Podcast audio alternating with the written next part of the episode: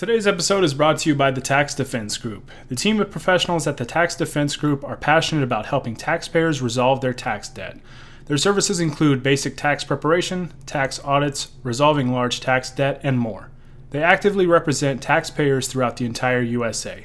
If you need help resolving your tax issues, contact the Tax Defense Group. Call the Tax Defense Group today at 800 850 7973 to get started. That number again is 800 850 7973, and you can visit them online at thetaxdefensegroup.com. Are you thinking about starting a business or a side hustle? For all businesses to be successful, you need a website. Writer Junkie offers website development, content writing, and SEO services for business websites. Call Writer Junkie today at 805 587 7966, and you can visit them online at writerjunkie.com. We recently launched our website, ucaststudios.com. With articles about sports, special interest topics, and more, we have some cool stuff on our site. To read our content, please visit ucaststudios.com.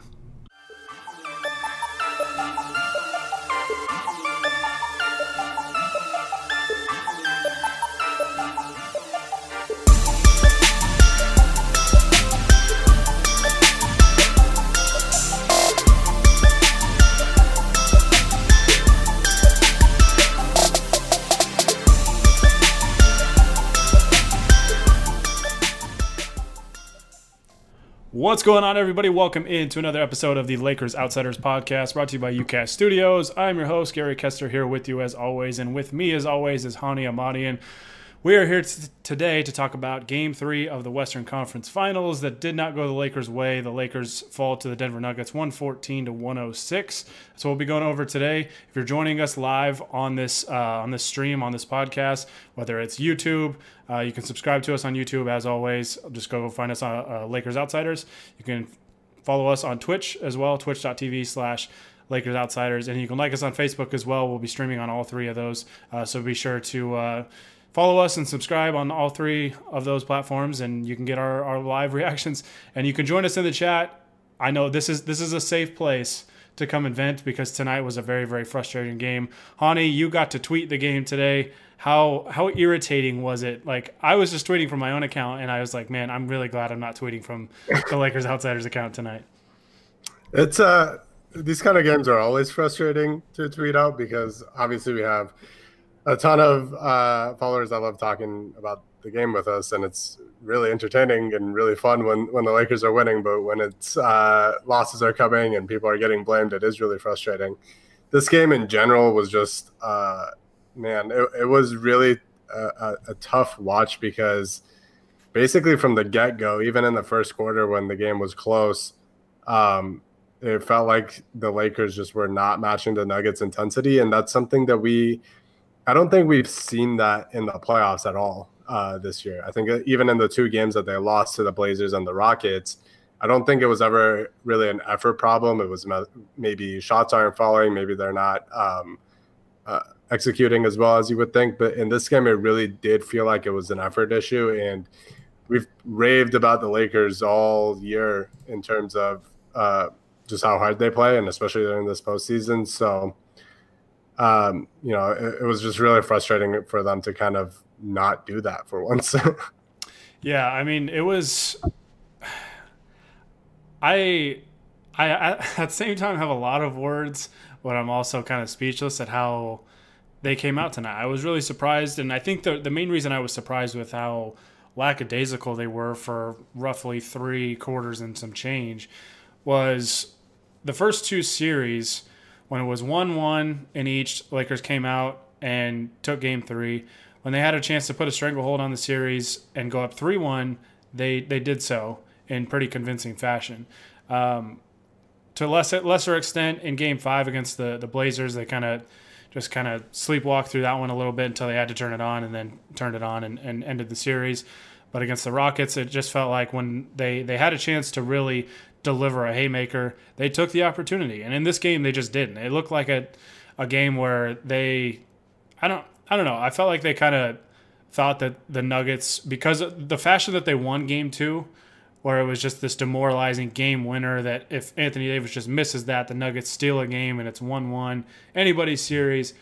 But I think the Lakers thought, oh, we had just hit this three that's backbreaking for them, puts us up 2 0 instead of it being 1 1. These guys just played really well and still lost. It's going to be demoralizing. We've got these guys. All we got to do is show up.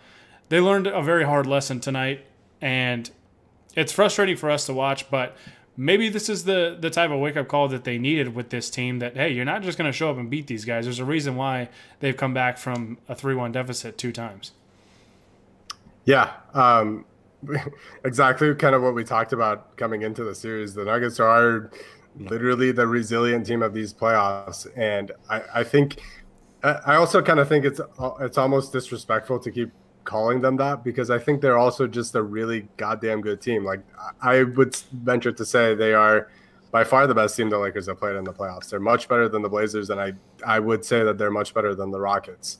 Um, they ha- they're deep. They have superstar level players. They uh, adjust to the Lakers. They've really forced the Lakers to play um, in ways that they're not comfortable, and I think the Lakers kind of.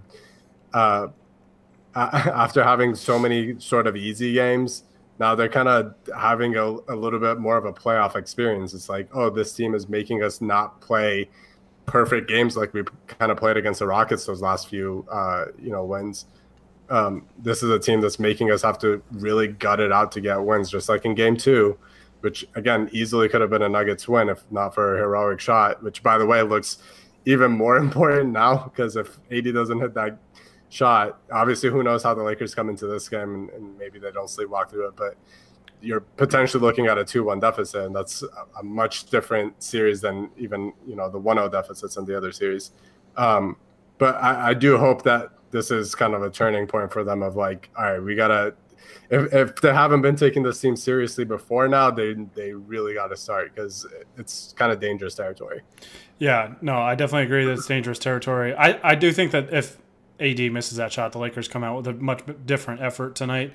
But, you know, it, it is what it is at this point. You know, the Lakers had a chance to really go up 3 0 and really put this series pretty much on ice and, and put the Nuggets in a situation that even this team hasn't come back from in these playoffs. But they, they didn't. The effort was just poor. I thought Michael Malone did a much better job making adjustments for this game than Frank Vogel did. We saw some of the same issues that the Lakers encountered after they went up 16 in the second half in the last game. The, the, the Nuggets continue to pack the paint. LeBron struggles to get to the basket. The jumper was was just way off for the vast majority of the night. Uh, there were times he was missing way left or way right. Uh, AD's kind of settling a little bit, but yeah, I I don't know. I did not think this was a great game for Vogel, and anybody that's listened to this pod all year knows that we've been very uh, complimentary of Vogel, and this just wasn't it tonight. You know, I was very, I was very disappointed in, in basically how the team was prepared, but not only, not just, I mean, how the team was prepared, because I thought, you know, their effort just sucked. I thought the effort just sucked, yeah. and that's, I mean, a little bit on the coach, but I'll, most of that blame goes to the players. You guys got to play hard and when you don't, you're playing against a Nuggets team that is going to play hard and a Nuggets team that probably understood that, hey, we got to come out and give this our all because if we go down 3 0, we're in big trouble. And the Lakers weren't ready for it. And that's really disappointing to me from a veteran, uh, you know, a veteran heavy team, a team that has championship experience on it, guys that have been there before and understand the situation. And like I said, it's just, it was disappointing to see because I, I really was confident going into this game that all right, we kind of got away with one with AD, you know, hitting that three to win game two. I felt like this team would seize the opportunity to really put this team on the ropes, and they just didn't. The Nuggets deserve a ton of credit. As frustrating as the officiating has been the last two games, I don't think you can. I don't think we can blame the officiating for this game. The Nuggets were just flat out better. They just played harder, and I mean, the, the telling stat for me in this game was the rebounds. The the yeah. Lakers have 25 rebounds as a team. 25. Especially for a team as big as they are. That's that's crazy. Especially LeBron had 9. I don't think anybody else had more than 3. Uh or no, excuse me, that was defensive rebounds. LeBron had 10. Danny Green was second on the team with 4. That's yeah. just that's inexcusable, especially for a Nuggets team that also isn't overly big. I mean, they got a lot of wings and a lot of guards. Um, I mean, they got Jokic and Plumlee, so they do have a couple big guys, but the Lakers are bigger than this team, and they should not get dominated on the glass like that. The Nuggets dominated 44 to 25 on the glass. AD only has two rebounds in this game. I don't think I think JaVale had one. Yeah, JaVale had one, and Dwight also only had one, one rebound. Like to me, that's that's that's the game right there. Like if you wanted to look at one stat from this game and, and think what went wrong for the Lakers, that just kind of exemplifies their effort in this game, and it just wasn't good enough. Yeah, um, and, you know, some of it I think is schematic in terms of the Nuggets uh, really since really since game two, just making a point of emphasis of crowding the paint and making sure the Lakers can't get inside.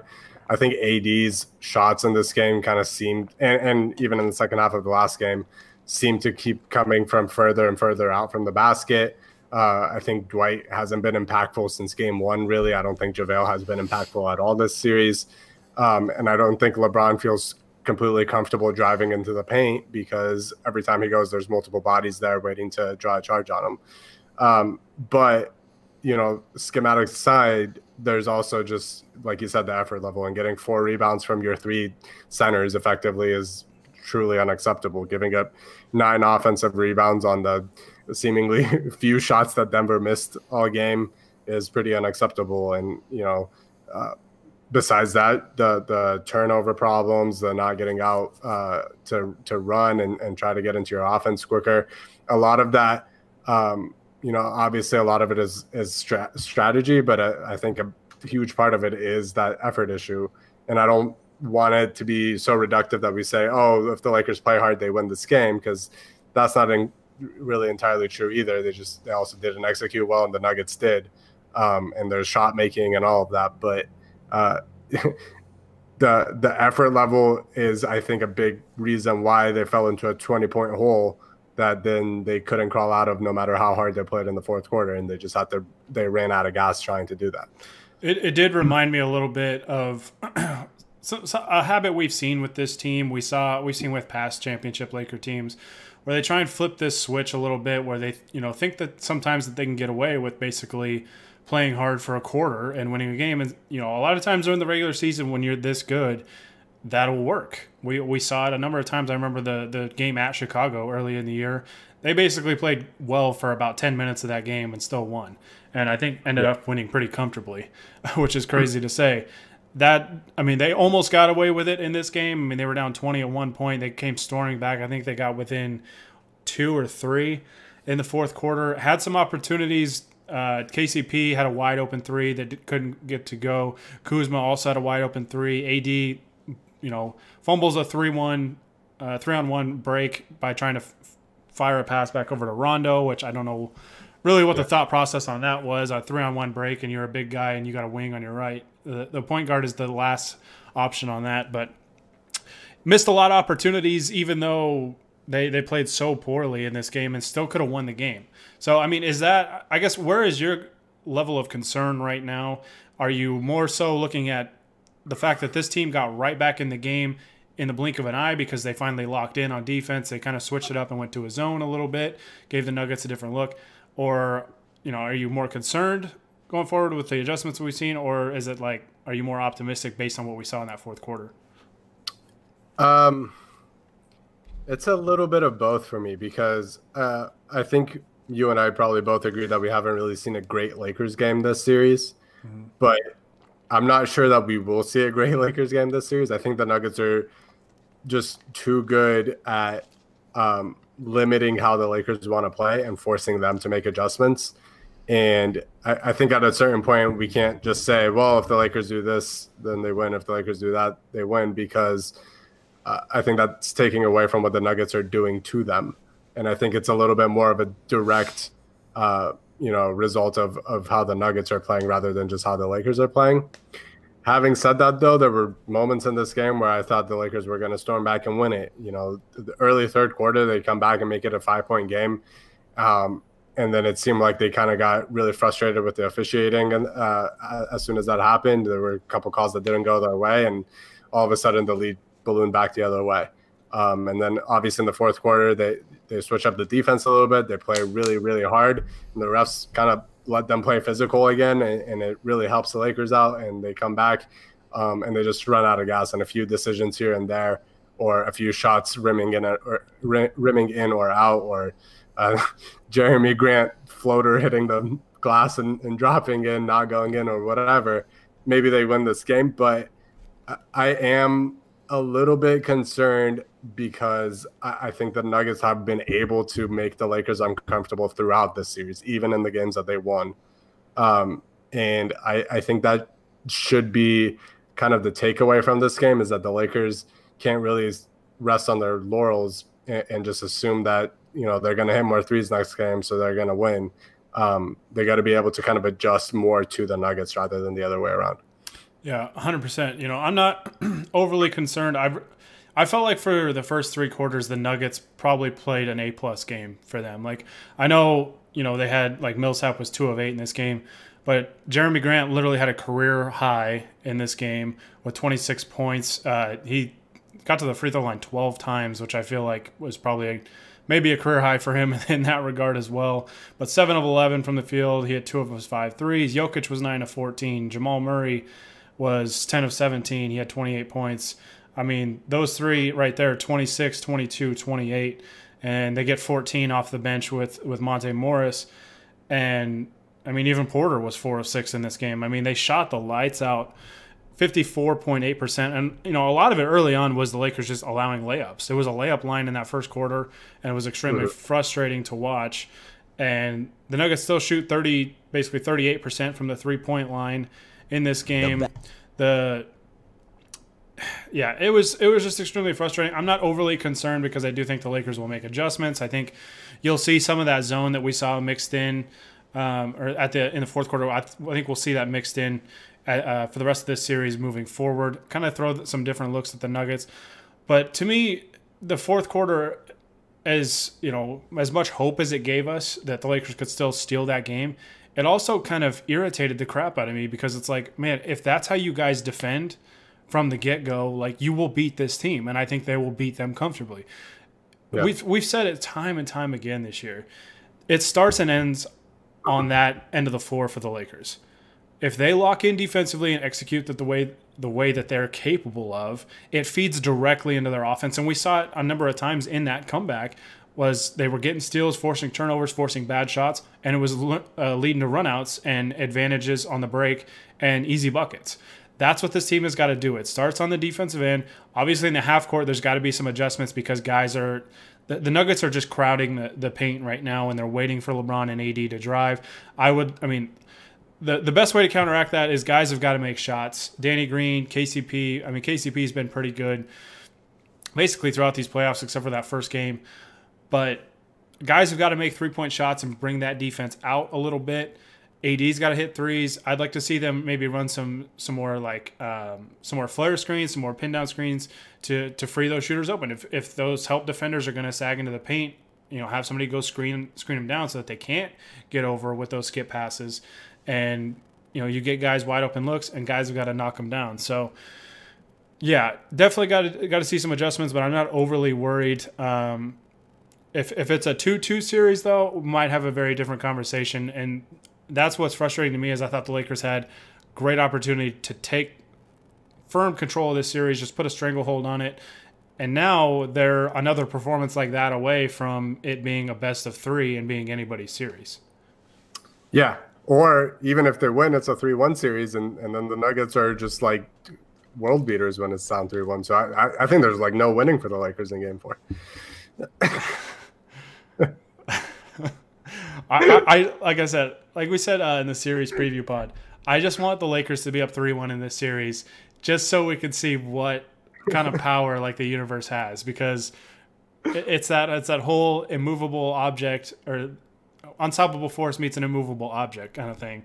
Because the Lakers have not lost when they're up three one, and the Nuggets have also not lost when they're down three one. So if it does end up being a 3-1 series and and the Lakers end up winning the series, is that a greater accomplishment than coming down from 3-1 for LeBron in the finals? I, I tend to think so. Uh, yeah, I mean, I would say so, but you know, if if the Lakers win this series in five, like I predicted, which my prediction's still alive, Hani's is officially dead, but I don't know. I think if it happens, all of a sudden the road just got super easy for the Lakers, like out of the blue. I I think that's how it works. Uh, yeah, I hope uh, a lot of people are talking about how what an easy game this was for for the Lakers that they just got basically destroyed by the top three seed in the Western Conference. What an easy path. We, we we did a flip on this going into the the Blazer series. The Blazers are red hot. The Lakers are in trouble. They can upset the Lakers. Going into the Rockets series, oh, the Lakers have struggled with this team. They're they're in trouble. The Rockets are going to give them problems. Lakers dominate. All of a sudden, those two series are now labeled easy for the Lakers. And now with this game, since they were talking about it's an easy path going into today's game, we flipped it, and now the Nuggets won. And every NBA Twitter personality or writer out there is probably saying that the Nuggets are now going to win this series in six games. So the underdog Lakers are back. this is what we needed. We needed that shot in the arm. We, we got a little too comfortable as the favorites. Uh, uh, and you know, Michael uh, Porter Jr., if you're listening to this podcast.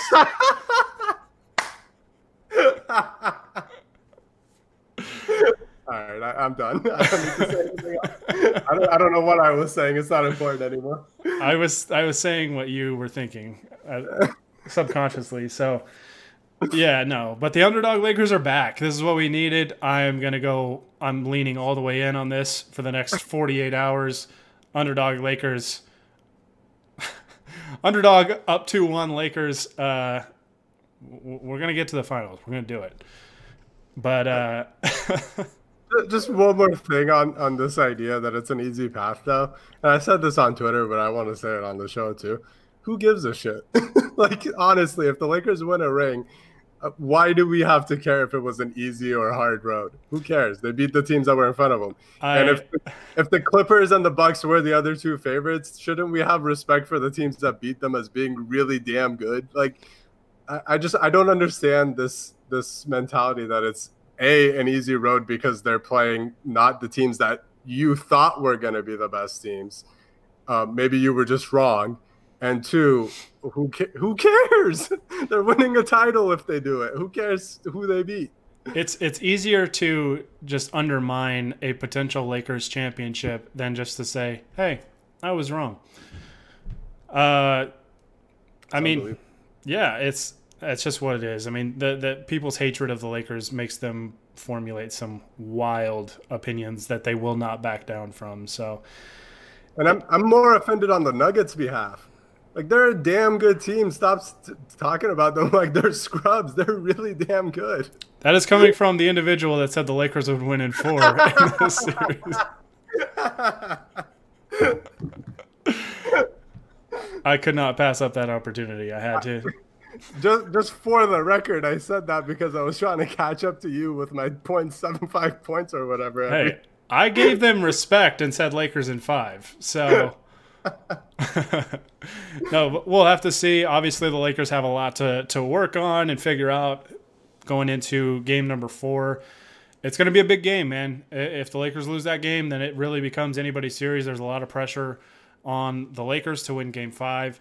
And if the Lakers win Game Four, then we get to see who uh, who is the more powerful force in a three-one series lead or deficit, however you want to look at it. So, yeah, I I don't know. I I'm, I'm I guess I'm more optimistic because we saw the Lakers defend how they're capable of and how they should. And all of a sudden, they wiped away a, a giant deficit in about half a quarter and then they ran out of gas, which is unfortunate. But it was it was a Denver road game, so you know you have to have to expect that kind of thing, right? Yeah, anytime you're playing in, in the Mile High City, you run out of gas in the fourth quarter. You got to know that. hey, AD said that the Lakers protected home court after uh, after his game winner, so got to lean all the way into it. So, yeah, no, another another uh, adjustment that I would like to see the Lakers make in Game Four is pull Jokic away from the basket defensively and not do that just by having AD stand at the three point line. I want to see more LeBron and AD pick and rolls. We saw a glimpse of it in the fourth quarter and it worked. That's to me, that's just a matchup that the Lakers can really exploit because if the, you do get that switch, you're getting probably Jerami Grant guarding Anthony Davis, who's just too small to guard him if, if AD is being aggressive and going towards the basket. Or you're getting Jokic guarding LeBron, and we saw LeBron go right around him for a layup when they, they did get that switch. And even if they don't switch, you're forcing Jokic to work on defense and move his feet and defend in space, and that's what you want him to do. So I would really like to see the Lakers offensively because right now there's just too much standing around, settling for jumpers. Even if it's a simple LeBron AD pick and roll, because we've seen a lot of LeBron and a, and a guard pick and roll, right? Whether it's Caruso, KCP, whatever. I want to see more LeBron AD pick and rolls, especially when AD's at the five and you're making Jokic come out to the three point line and actually play defense uh, possession after possession. Yeah, and you can still use your guards in that action and, and make a guy like Jamal Murray work just have those guys set the screen for AD before he goes to set the screen for LeBron. It has two uh, two main advantages. It keeps the Nuggets moving beyond just the two guys guarding the pick and roll. Everybody has to be involved defensively, and if you know one mistake gets made, you get an, an easy shot or a good look. And two, it gets Jokic having to kind of scramble to even get to the level of the pick and roll, and you're already kind of starting that action with him off balance. I I think they need a lot more creativity in their offense rather than you know post ups or just straight LeBron and whichever guard pick and roll. They need to really make the Nuggets work a lot more because right now they're not getting good shots. They're getting into their sets super late. Not even just the fact that they're not getting out in transition because the Nuggets just beautifully adjusted after game one. They're like, we're not letting you get out on fast breaks anymore but they're not even getting into half court sets often enough and uh, or quick enough. And there's a lot of possessions that you know the Lakers are shooting with three, four seconds left on the shot clock and taking desperation shots, um, and, and that's just not good offense. Yeah, hundred percent. I mean, I still ultimately think it comes back to the Lakers on the defensive end and getting more even just not even transition opportunities, but kind of semi transition opportunities where it just kind of gets them a little more rhythm, a little more flow to their offense because they're getting stops, not having to take the ball out and then walk it up into a set Denver defense where they have five guys standing right around the paint uh, a lot of times in the paint, NBA refs. But. oh my gosh, don't even get me started on that. But we've seen it for three rounds so far, and I think it's been called maybe twice. We're gonna go full uh, Rockets bloggers talking about Alex Caruso, but about three seconds calls. Yeah, pretty much. Sixteen points. but no, yeah, I, I, would like to see the Lakers. I mean, to me, it starts and it always will start and end on defense for this team. Get stops, get out in transition, get into your offense earlier, and I think this team will be fine. It just it's got to start on the defensive end because you, they set a very poor tone early on in this game, allowing the Nuggets to get just a ton of layups, ton of layups. And the Nuggets got a ton of confidence, scored 29 in the first quarter, and then built upon it and scored 34 in the second quarter, and then 30 in the third. So Lakers outscored them 31 to 21 in the fourth. That was more the effort that we want to see. And I think if they start the game that way, you can start to kind of rotate in some more fresh bodies, and you know you're not expending so much energy and having to try and ride the the hot lineup with LeBron, AD, all your best players.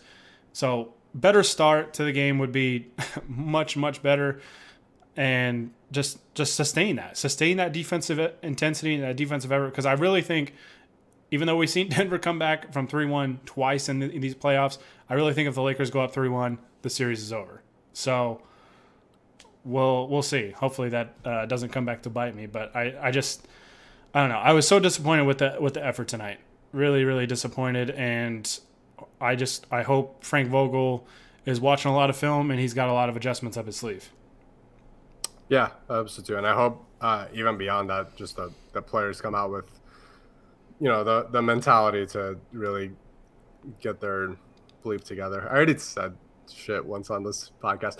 Get their shit together.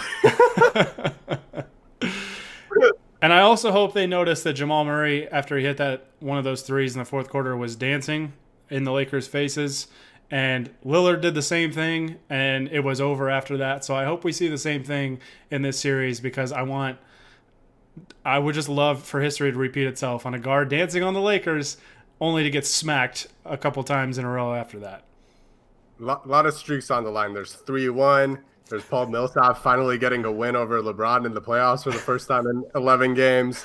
And now there's guard dancing on the Lakers. there's a lot on the line in, in game four. It's going to be a pressure pack, pressure pack game four, that's for sure. All right, uh, let's dive into. I'm going to dive into the chat. Sorry, I haven't really been looking over at you guys. This has been kind of a therapy session for me and Hani, trying to uh, get over what we just saw in tonight's game because it was incredibly frustrating. Uh, the first question comes from our boy Donnie. Important question, Hani. Are you drinking a Mr. Pibb? No, it is a Dr. Pepper, and we're not sponsored by them, but we will be sponsored by the Popeyes chicken sandwich. There we go. I, I, I love that you took that opportunity there. I'm very proud of you. That's better than the, the effort that we saw from the Lakers tonight. So, uh, Bever says just just got in. I'm not liking Vogel's rotation. Yeah, it's been very uh, interesting, for lack of a better word. Frustrating, I guess, would probably be better. I did think although Dwight has not been nearly as impactful as he was in game one, I did think his energy in the second quarter really picked the Lakers up a little bit. And they, they, they did kind of cut the gap a little bit going into halftime. And I thought Dwight had a lot to do with that because he came in, all of a sudden LeBron had a lob target and he threw a lob to Dwight. Dwight's energy on defense, and I think he had a couple blocks. And yeah, I, I think Dwight we said this after the last game. I think Dwight just needs to, to try and play more, but he's also got to stay out of foul trouble if he does because he's he's picking up fouls at a very very high rate uh, for for the low amount of minutes that he's playing. I, I don't even mind the minutes or the fouls as much, but like don't get the stupid technical fouls. like he got called for, uh, I thought what was a pretty bogus foul, just trying to uh, fight for the ball with Jokic. But then he like runs down the court and throws the ball to the other side of the uh, arena. Don't do that. don't give them free points. They missed a free throw, but you know, don't, don't give them that. Let's see. Uh, next question, and, and, another thing too with Dwight is he did start the second half of this game, yeah. if I'm not mistaken. So Lakers did make a, a little bit of an adjustment there. I'm curious to see if they do the same thing going into game number four. All right, Lakers Outsiders for Life on Twitch. I, I don't know who that is, but I love you. Uh, do you guys want to see more of the lineup that Vogel used to spark that fourth quarter run? Yeah, so they had, I think, uh, they had basically two lineups, but it was Rondo, uh, Caruso, Kuz, LeBron, and AD for most of it, I think, and then some some of KCP over Caruso as well. Um, yeah, I mean, I, I like the lineup. It, it, seems to be one that makes sense. It, it, gives them a lot of movement offensively, and it gives them good defense. Um, I do think, and this is kind of going back on the rotations. I think usually I, am a type of person where I like where a coach uh, leaves a player in when they're playing well and just kind of, you know, lets them build on it and, and goes with the hot hand.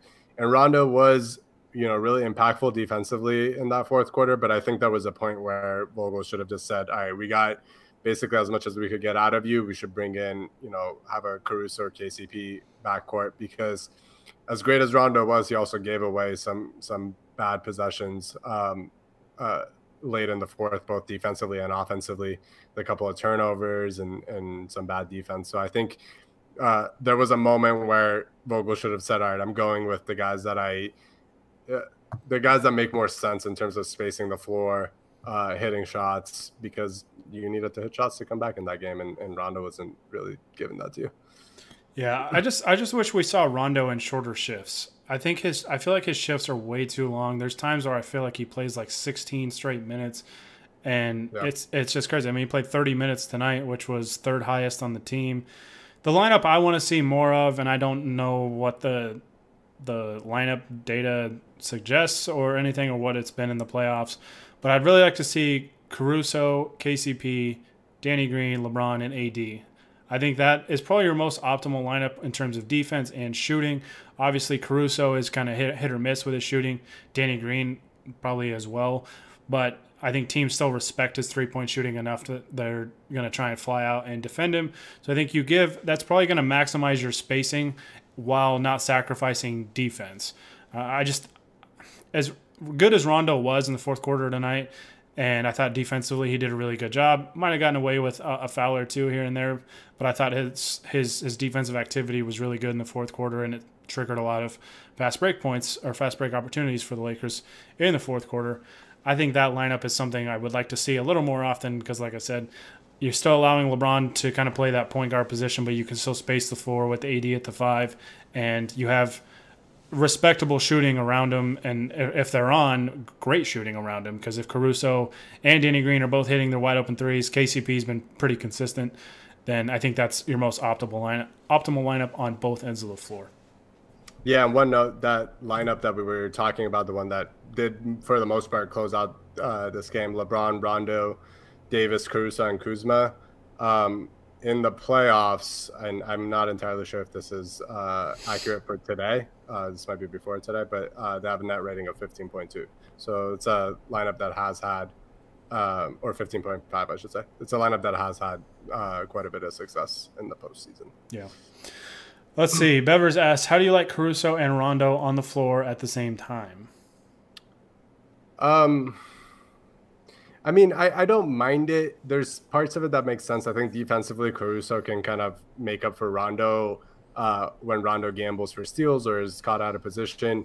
Um, they can also be they, they can kind of cause havoc together at times. One of the steals that Rondo got, I thought him and Caruso were basically just like hounding a dude at the same time.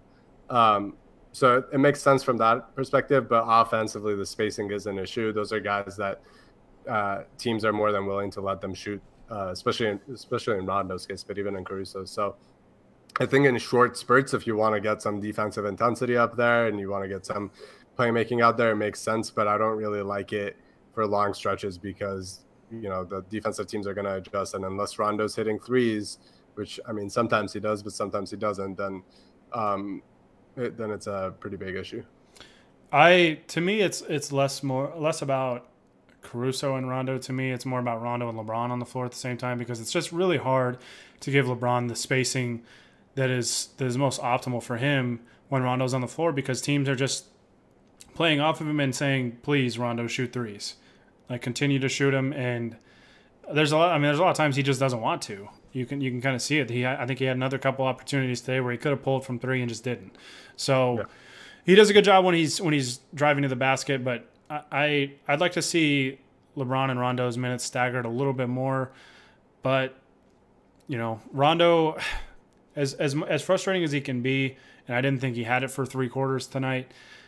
He's he's gonna play a lot. He's a guy that Vogel trusts. He's a guy LeBron trusts and AD trusts, and he's that's that's enough for him to to get minutes. So the Lakers are gonna have to figure out how to navigate that because for three quarters tonight they just didn't, and then Rondo turned it on in a pretty big way in the fourth quarter. If we get playoff Rondo, this team goes to another level, and I don't know if it's a level that they can be beat at when he plays really well. So, yeah.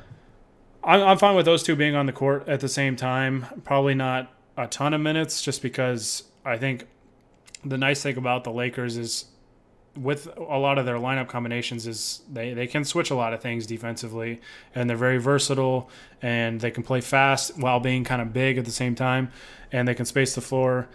With Caruso and Rondo out there that's essentially especially if Caruso's not hitting his, his jump shot that is essentially two guys that defenses are not going to worry about uh, when they're standing at the three point line. So spot minutes I yeah not a ton of minutes, but I think they it can work in some yeah some lineup combinations. So, got a couple questions about if we think Dwight Howard should start. I think so, Hani. I can't remember if you said yes or no. I don't remember either, but I think yeah. I mean, it makes more sense for Dwight's minutes to come mostly against Jokic, and it makes sense to have him out there at the start to try to uh, you know, get Jokic out of his rhythm early because I think, you know, I don't think Jokic was necessarily the the issue in that perspective. I think Jamal Murray getting going early was, was kind of an issue tonight, and you know, you got a guy uh, hitting shots early because he's getting open looks, and then now he's he's hot and he's feeling it, and then he drills a couple of just wild, insane jumpers against you in the fourth quarter. I think that stuff does kind of add up. So, you know, I, I Uh, as much as you know, I don't blame any any of the centers, even though I don't think any of them played well today. But I think Dwight being out there early makes more sense in terms of getting a, a good start in Game Four, which I, you know, as we talked about, is is pretty crucial. I think. Bevers also says that you look smart as bleep with those glasses on. That's why I wear them. I don't even need glasses. That's not true. I'm blind as hell, but thank you. Little does Bevers know, Hani is a certified math genius. So I go to him for all my math homework. and that is a bit that's like five years old and nobody knows about it except me and Gary. Uh, let's see. Chase says if the Lakers play how they did at end of game four for four quarters, the Nuggets have no shot. Yeah, I mean, I agree. I think nobody beats the Lakers, this Lakers team, that if they play that hard and execute that well defensively for four quarters. To me, we saw a six minute stretch where the Lakers really brought it. And you, I mean, you saw the results. Now, I don't know if that effort and that energy level is sustainable for 48 minutes, but if they, I mean, if they just they try harder, they play harder, they they don't get crushed on the glass, they execute defensively, don't blow all these coverages and allow either wide open threes, put Denver on the free throw line, or allow layups. Yeah, I, I think the Lakers should win this series. They should win Game Four, and should win Game Five, and hopefully prove my uh, correction or my prediction to be correct again. Just I'm gonna be, I'm gonna be really upset if the Lakers end up winning in six because then the the one series that I didn't predict it, it happens, that would be really upsetting. So what if they win in five and prove me right? Is that gonna make you upset? Nah, it's fine. I I like you, I guess. Except for uh, when our, our two colleges uh, play one another. So that is a different story. Let's see. Uh, another start. Why no JR in this series? I, I don't think you can play JR in this series. I mean, the, the opportunities that he's gotten so far in the playoffs. He just hasn't been very good. Uh, he's hit some shots in garbage time, but the shots that he's played not in garbage time, he just hasn't made, and there's just been too many breakdowns defensively. Yeah, yeah. I don't. I, I think Jr. is there for emergency purposes only. I don't, I don't think he's going to be really playing in the playoffs at all. And he's been great on the bench. I will give him that. That's true. The, the hand goggles always always a good touch. Uh, let's see. Michael on YouTube says we need more LeBron in the post. This is something that the Lakers have. We've kind of seen flashes of it throughout the year, and I thought it's been pretty effective. To me, it kind of depends on the lineups that you have on the floor because if you don't have enough shooting and spacing around LeBron, then it just it gets kind of tough to even post him up because he can just get a double and you're throwing the ball to Rondo or Caruso, you know, guys that you don't know if you can trust to to hit a three when they're when they're open at this point. They're just very very streaky. Yeah, yeah, you need the right lineups, and I think you need the right matchup. Like it doesn't really make sense for LeBron to go in the post if Paul Millsap is guarding him and he can take him off the dribble at all times or put him in a pick and roll. But if Jerami Grant, who's a lot you know skinnier uh, uh, of a player and, and, isn't as strong as LeBron is on him, then sure, go in the post and. Um, you know, the Lakers usually generate pretty great offense when LeBron is in the post. Um, it's just a matter of kind of knowing where the rate of diminishing returns on that is like uh, when it really makes sense and when it's just going to it just because you're comfortable doing it. Mm-hmm. Yeah, definitely. Let's see. Bevers asked, "Can we keep one true big on the floor at all times?" I kind of think in this series you you probably have to. I mean, maybe when Plumlee's out there, you can go kind of small and make him have to come out and defend in space, and you pull him away from the basket. But I the the way the Lakers have given up a ton of layups these last two games, I, I would really prefer one of Dwight or AD being out there at all times just to have some protection on the on the floor defensively. Yeah, I mean the the lineup where Markieff plays center worked really well in, against the Rockets. I don't think this is a series where it makes any sense.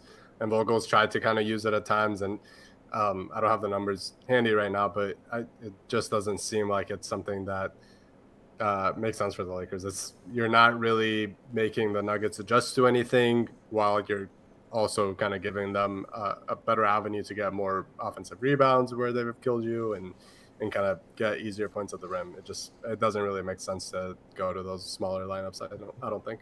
Yeah, no, I, I agree, and that's why, like I said, I'd, I'd prefer to have one traditional big out there for defensive purposes and rebounding purposes. Because if the Lakers get dominated on the glass again in Game Four, they're probably going to be in trouble. So, yeah.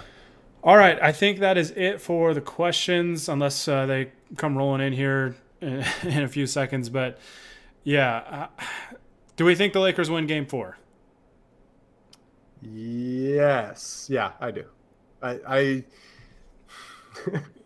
they've made me question some things tonight, but I ultimately I, I trust this team that's been incredible and just won seven straight playoff games, um, or six straight playoff games. Um, I, I trust them to make the right adjustments, and I trust you know LeBron and AD to to up their game.